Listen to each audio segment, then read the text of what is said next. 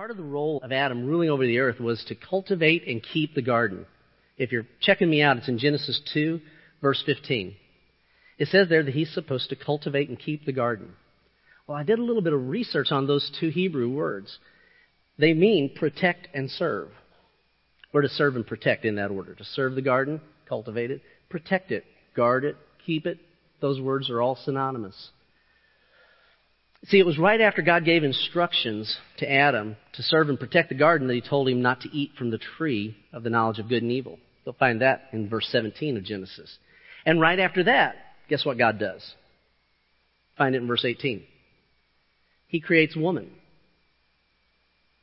And why did he create woman? And do you think that there's any reason why he created him right after he said, This is your commission, and by the way, don't do that? We need you, I need you to serve this garden and to protect this garden. And then he creates woman. If, if you've read it, you know that he was create, she was created because he needed a helper. And just before he creates Eve, he parades all these animals in front of Adam so he could find a suitable partner. Folks, if marriage was intended to satisfy our need for uh, affection and contentment. Yeah, what's the word I'm looking for? With friendship. Companionship. That's the word that was escaping me. If marriage was just about satisfying our need for companionship, I think that Adam could have stopped when he got to a dog. There was a role that was much bigger, and I think that the reason why he needed a helper was because this idea of the role that God had pro- provided for us, created for us for, is a demanding role, and we needed help with it. Now, just as an aside, is that why you got married? Those of you that are single and you're choosing a spouse, are you choosing someone who can help you fulfill God's role that He created you for? Or are you looking for somebody who can help fulfill what you want done? Changes the way you look at marriage, doesn't it? And it should, because God created marriage for a specific reason. And again, whenever you use something in a way that it was not intended to be used, what happens? Pain, frustration, and dysfunction.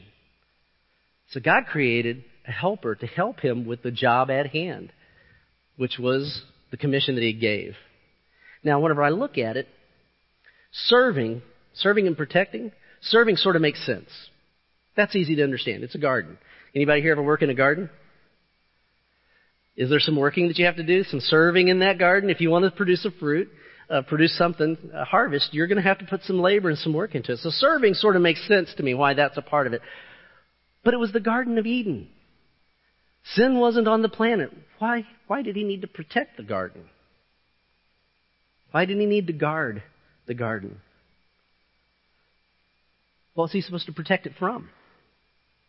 You know that Eden, the garden, was surrounding Eden, right? It wasn't the whole planet. Somehow in my mind, nobody had ever told me this, but I just sort of thought the whole planet was wonderful and pristine. Nah, apparently it was in one particular area, and God had given the commission that Adam and Eve were supposed to expand this and fill the whole earth with it. So there was something on the outside of the garden. Here's what I think. I can't prove it. It's just my opinion. Take it or leave it. But I think it was Satan that was on the outside of the garden, which means God didn't put Satan in the garden. Adam let him in. Now think about that. The role that we've been given is to serve and protect. I'm getting ahead of myself here just a little bit. Whenever we drop our guard and we don't do what we were created to do, there is an enemy who will come in and try to destroy and take everything away. So Satan shows up in the garden, and what does he do? What does he go after? He goes after the Word of God. Doesn't he? And so Eve says, well, listen, and, and, I don't know about you, but sometimes I have a hard time memorizing a lot of verses. There's a lot of information in the Bible. Adam and Eve had one verse. One verse to memorize. And whenever she gets pushed, she, she blows it she misquotes. Not only does she misquote God, she becomes the first legalist because she starts adding things to the rule. She says, Oh, yeah, because Satan challenges, Did God say you really can't eat from that? She said, Oh, yeah, God said that we can't eat from it. We're not even to touch it. She made that part up. God never said she couldn't touch it. She starts adding things to it. But what's worse is Adam is standing right there next to her. And so what's Adam do? He says nothing. God's word is being challenged. It's being misused. It's been misunderstood, misrepresented. And Adam, who is supposed to guard, serve, and protect, shuts up, doesn't say a word. He was supposed to rule in God's name, which has a lot to do with standing up for what God has said is right. There was an opportunity there for Adam to overcome Satan. Remember, part of the commission was to subdue the animals. He was supposed to subdue the saint, the serpent. He was supposed to subdue Satan. And instead, the serpent subdued him because he didn't stand on the word of God. He failed at the commission that he was given to serve and to protect. And so the role that he was created for was lost. They got driven out of Eden, right? And you know the, the story well enough to know this is a bad deal that went on. But God didn't give up. Mankind, mankind lost their created role, but God didn't give up on restoring them to that role that He had created them for. And so He passed the commission on to Noah. And you remember that story too, right? You can read about the commission being passed on in Genesis 9 1. What had happened is the world had gotten so wicked that the very inclination of man's heart was evil all the time. What had been lost, what was supposed to be at the center of their universe, was who decides what's right and wrong, being God. And all of a sudden, it's every man for himself. And God is, I'm going to wipe it all out. So he destroys the earth with a flood and brings a new earth. And he starts over with Noah. And how did that go? It didn't go too well either. If you know the story, he gets drunk. He has problems. See, Adam, he fell in a garden. Noah, he falls in a vineyard. Both of them were in great situations, but because they did not accept the commission, took their eye off the ball, they fell. But God still didn't give up. He passed on the commission to Israel. If you look in Genesis 35, 10 through 11, it says there, and we're talking, he, he says to, to Jacob, he says, Your name is Jacob. You shall no longer be called Jacob, but Israel shall be your name. Thus he called him Israel. God also said to him, I am God Almighty. Be fruitful and multiply. A nation and a company of nations shall come from you, and kings shall come forth from you. So God passed on the commission to Israel. By the way, you know what Israel means? The name Israel means? In, in the Bible, a lot of times names are significant because they have meanings inside them. You know what Israel means in Hebrew? It means he will rule as God. Israel, God was still trying to restore the created role for man through Israel. It's interesting also to me that there were priests that God had selected. He had decided that there was going to be priests that are going to serve him. And guess what part of their job description was? Serve and protect the temple. The same Hebrew words that God had used to describe the role that, that Adam was supposed to have in the garden. And they were supposed to serve and protect, I think, in the same way. Well, you know how the story goes there, too. Adam fell in a garden, Noah fell in a vineyard, and Israel fell in a land of milk and honey. And still, God didn't give up his idea of restoring mankind to the role that he had created him for. Then comes Jesus. Where Adam, Noah, and Israel failed, Jesus triumphed. He was the first one to get it right. And it's probably why he's referred to by Paul as the last Adam. Have you read that before? In 1 Corinthians 15:45, Paul describes Jesus as the last Adam. We don't need another Adam. Jesus has through God has, through Jesus, restored humankind to the role that He had originally created it for. God has restored the role of humanity in Jesus because Jesus is reflecting God. And I won't read all these verses just for time's sake, but I put them in your notes so that you can go back and check it out later to see if what I'm saying is right. By the way, just as a good habit, you realize that I don't own a burning bush. And God does not talk to me directly. I'm just like every one of you guys. I have to read and study and think and pray and meditate, and occasionally I get things wrong. And if you don't check me out, you're never going to know when I'm right and when I'm wrong. I'm telling you the be- I'm telling you the best I know. I'm not trying to deceive anybody. But you should go and look over these notes every week. It doesn't matter who's talking. You should always go back and use your own thinker and read verses in context to see if it's true and to see if this is what you should understand and what you should do. That's just an aside for that. But Jesus is reflecting God. Jesus is ruling. He's ruling now and forever. Jesus is reproducing. And he's filling the earth. You see the original created role being now restored in Jesus? That's power. That's crazy cool because there wasn't anybody else who could get it done. Only Jesus could do it. So now, if you're in Christ, guess what that means? The commission is now passed to you. If you're a part of Christ, then you're supposed to be doing what He's doing, which means the commission is now fallen to you. If you're going to be restored, I've got it in your notes this way to be restored to the role I was created for, I must take hold of God's commission. We've got a theme for the year, which is to take hold. Everybody in this room is at some different place in their walk with God. And there's some things that I need to take hold of because I'm here and you need to take care of, you need to take hold of that because you're there. We all need to take hold of something.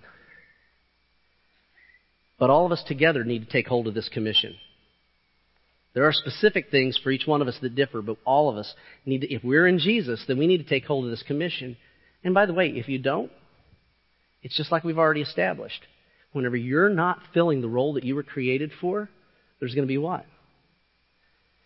Pain, frustration, and dysfunction. How many people could describe their relationship and their existence in a church with those three?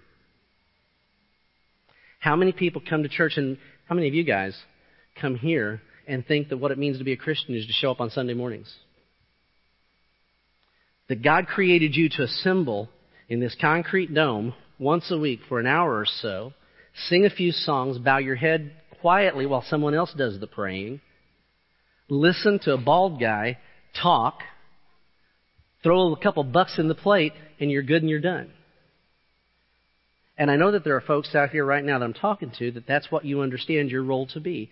And how many of you are so frustrated that you don't even know why you're coming anymore? This is now about ritual. This is now about religion. And you're scared to stop coming, but you've already checked out. See, folks, what I'm trying to tell you is that's not the role that God created humans to fill. He created us for something much grander. But until you accept and take hold of the commission that you were created to fill, you're going to experience that pain, that frustration, and that dysfunction. So let's look at it. Let's take it apart here. I can take hold of God's commission when I, number one, reflect God. You know, I think God created us reflective just in our nature. It's just a choice about what we're going to reflect. How many times have you seen people that they choose to try to reflect a pop star? I remember back in the 80s when Madonna came along, all of a sudden you see all these girls, these teenage girls trying to dress like her and talk like her and act like her. Why? You know, and then there's there's guys, you know, particularly with Madonna because she didn't shave her arm. Anyway, it was. I was of dating age. It meant more to me at the time. I was really disappointed with that whole thing. So it, it matters what you reflect. And you get to choose what you reflect because God gave you free will. But if you're in Christ, He's told us who we're supposed to reflect. Let me show it to you. It's over here in 2 Corinthians 3, 16 through 18.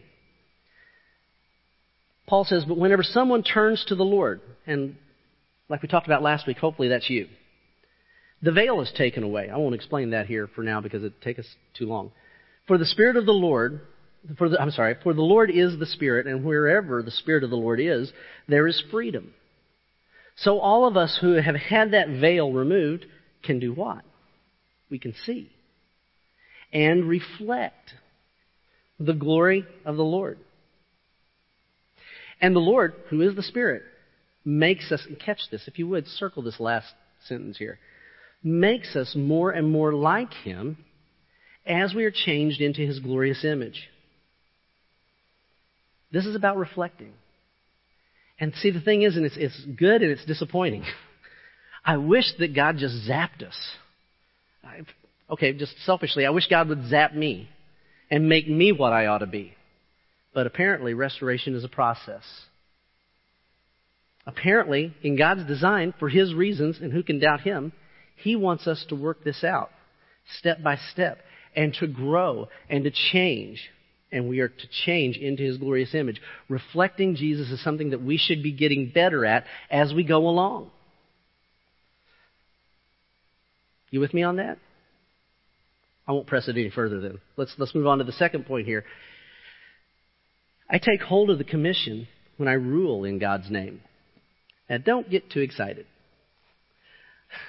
I think we ought to figure out what this means to rule in God's name. First of all, the big clue should be in God's name. You know, if we're going to do something in God's name, it ought to be the kind of thing that God wants done. The problem in a lot of churches and in a lot of Christians is they do things in God's name that He never would have done. That's not ruling. Not the kind of ruling that we were created to do. Let me show it to you this way. It's over in Ephesians chapter 5, verses 8 through 11. Paul said, You were formerly darkness, but now you're light in the Lord. You switched sides. You were in the dominion of darkness. You were held captive and slave over there. But through Jesus and the power of the resurrection, you've been brought into the kingdom of light, the kingdom of the Son he loves. He says, Walk as children of light. Because of what God has done, you need to walk as children of light. For the fruit of light consists in all goodness and righteousness and truth. This is part of us taking hold of this commission, is choosing to act like our Father. He's like, We're supposed to act like Him. We're supposed to walk that way. Part of ruling is walking. Trying to learn what is pleasing to the Lord. Okay, now honestly, how many of you guys are actually engaged in that? You don't have to put a show of hands up.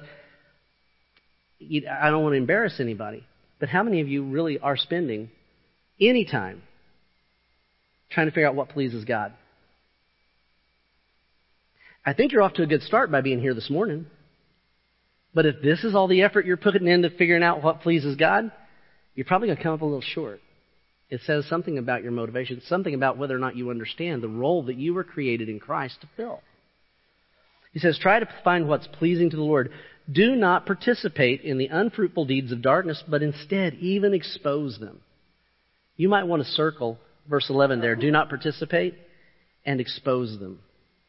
Because something to do with those two qualities has to do with how we rule. How does a judge rule? I mean, our court system isn't perfect, but how does a, how does a judge rule in his courtroom? Does he make up his own rules? Bad ones occasionally do. okay, so I, I can't deny there are some bad judges. But when they're getting it right, they don't make up their own rules. They lean on the law. They stand on the law. See, they're not making it up and doing what they want or what they prefer. They're standing up for what the law has said. In the same way, I think that's how we're supposed to rule. We were created to stand like Adam didn't do. We're supposed to stand on God's Word, and we're supposed to walk it in the way that we live. And we should actually be hungry to find out more about what pleases the Lord. In 1 Peter 2 9, Peter says that you're now a royal priesthood. He's going to use temple language here. He's saying this of the church. He's saying this of you guys that are in Christ. You're now a royal priesthood. Paul followed that image up in Ephesians 2 21 when he said the church is a temple. You remember whenever God passed the commission on to Israel? He had a temple and he had priests. And what were they supposed to do? Serve and protect. I think that's still a part of our job description now, is serving and protecting.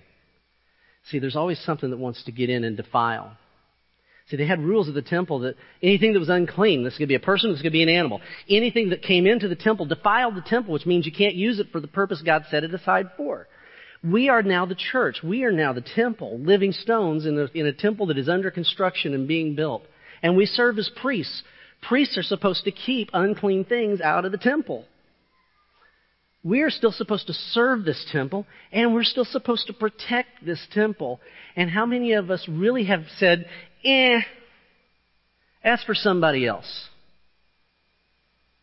Because for whatever reason, because we think we can't understand or because we're just too lazy and we don't understand the role that we're in in Christ, we've delegated to somebody else to figure out what pleases God and be satisfied with sitting there and listening to it preached as once or twice a week. Meanwhile, you're really not all that worried about unclean things coming into the assembly. And then you wonder why churches struggle and you wonder why things go crazy, and all of a sudden something that was very good becomes something that's very bad, full of dysfunction and pain and frustration, because churches have an identity that's in Christ. We're, we've been given the commission. Please don't neglect this guarding, this protecting, this serving and protecting feature of ruling with Christ. I'm going to move on. Third one, I take hold of this commission, God's commission, when I reproduce and fill the earth. When I reproduce and fill the earth. See, there are all three of these are part of the commission. If you just have one, you don't have the whole commission. How do I know that this is for us too? Matthew 28, 18 through 20. We call it the Great Commission. Jesus said that all authority has been given to me in heaven and on earth, so therefore, because He's in charge, that's what therefore means. It's there for that. Therefore, make disciples. Go and make disciples of all the nations, baptizing them in the name of the Father and the Son and the Holy Spirit, teaching them to observe all that I have commanded you. And lo, I am with you always, even to the end of the age. One of the most familiar passages in Christendom, and yet, and we call it the Great Commission, but some people have sadly coined something the Great Omission. See, most of the churches that I'm aware of struggle to do all three of these things that are mentioned here. Some of them struggle with the go part. And it looks this way. You come to church, you reinforce what you believe, you feel good about it, and you never talk about Jesus with your friends. You never talk about this role that you've been recreated for or what has been accomplished in Jesus. For whatever reason, you sit on the gospel and you don't speak up and you don't go. Some churches are that way. It's just us and it's okay. And what happens to those churches, and you've probably seen it happen, I know I have, they just get smaller and smaller and smaller until eventually they don't exist anymore. And it doesn't matter how good the preacher is. It doesn't matter how good the singing is.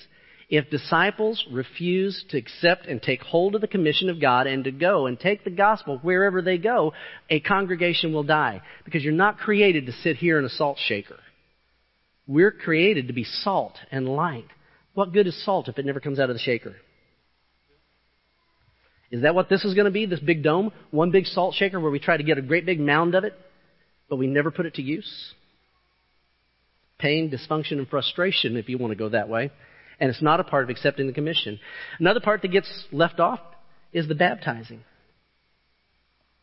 Some churches focus only on baptizing, going and baptizing, and they leave out the teaching people to obey all they've commanded. Some churches leave out the baptizing and going. And they make excuses for the lack of growing by saying, well, we're growing spiritually. You know, that doesn't fit. I mean, maybe for a while that could be true, but if you're growing and you're healthy, then reproduction is natural. It's part of what God is doing. And if church isn't reproducing, if your faith isn't being reproduced in another, are you going? Are you talking? Because you were created for exactly that. It's hard to be a church that tries to balance and do all three of these things to go, to baptize, and to teach people to obey. But that's the commission. And those that have tried this and, and have accepted the commission, commission, and none of us are perfect at it, but those that are trying to take hold of that, isn't it better? Isn't life better whenever we're doing it God's way? It's, it's tough sometimes. But it's not like it was whenever I was ignoring it. Can you say the same? I guess we ought to ask do you really love God? Why are you here? Is it because you don't want to go to hell? I know.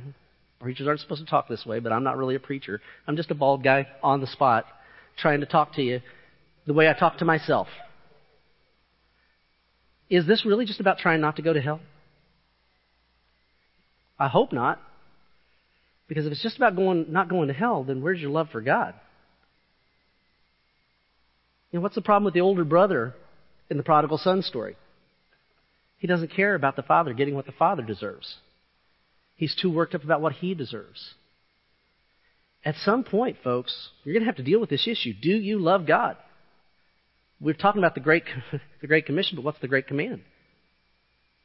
Love the Lord your God with all your heart, soul, mind, and strength. Not a whole lot of room left in there for self. Why do you do what you do? Do you not love God? Do you not love the fact that when you were at your worst, He adopted you? He brought you into your, His kingdom.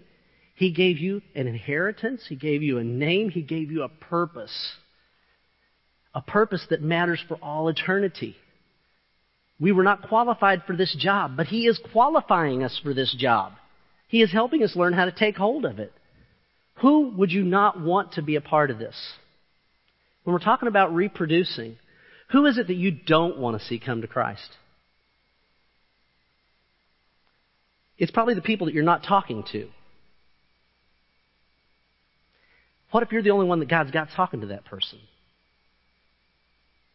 Do you not care whether or not God gets a chance to win this person?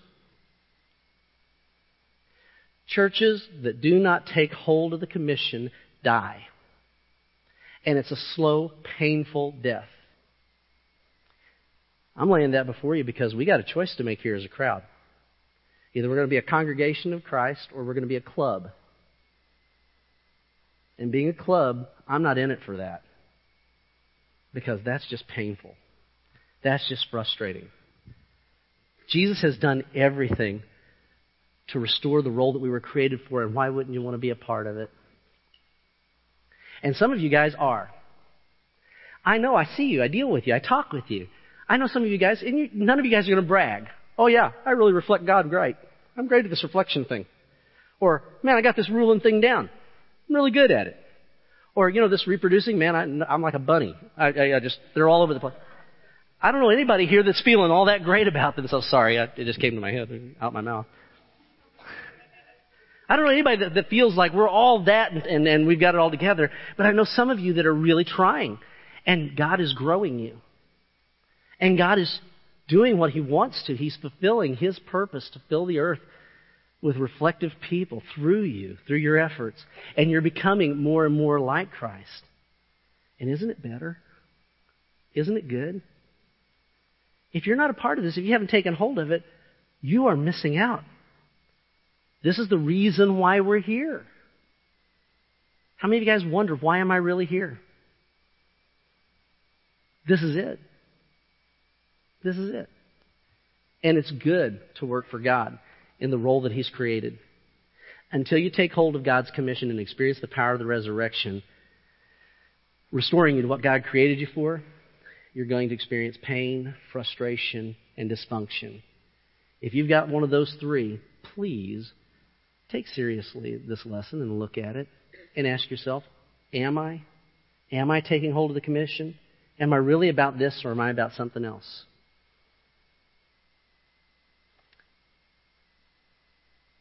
My last question that I've got in the notes is Who are you asking to help you take hold of God's commission? I don't know, but maybe one or two thoughts that I have. I don't even know if I've expressed one today that I didn't get from somebody else. One or two thoughts I have that are original, but mostly what I've learned about serving God and taking hold of His commission, I've learned from other people. Sometimes those lessons were done without words. Sometimes it was just watching another follower execute these three and to serve God as best as they could. It was hard for me. You know, sometimes some of us come from very unloving families. And we don't really understand what it's like to be in a family relationship until we see somebody else who understands it and does it a little better and challenges us and helps us to grow. But here's the thing if I'm not looking for someone to help, if I'm not asking for help, how quickly am I going to learn how to fill this role that God has created me for?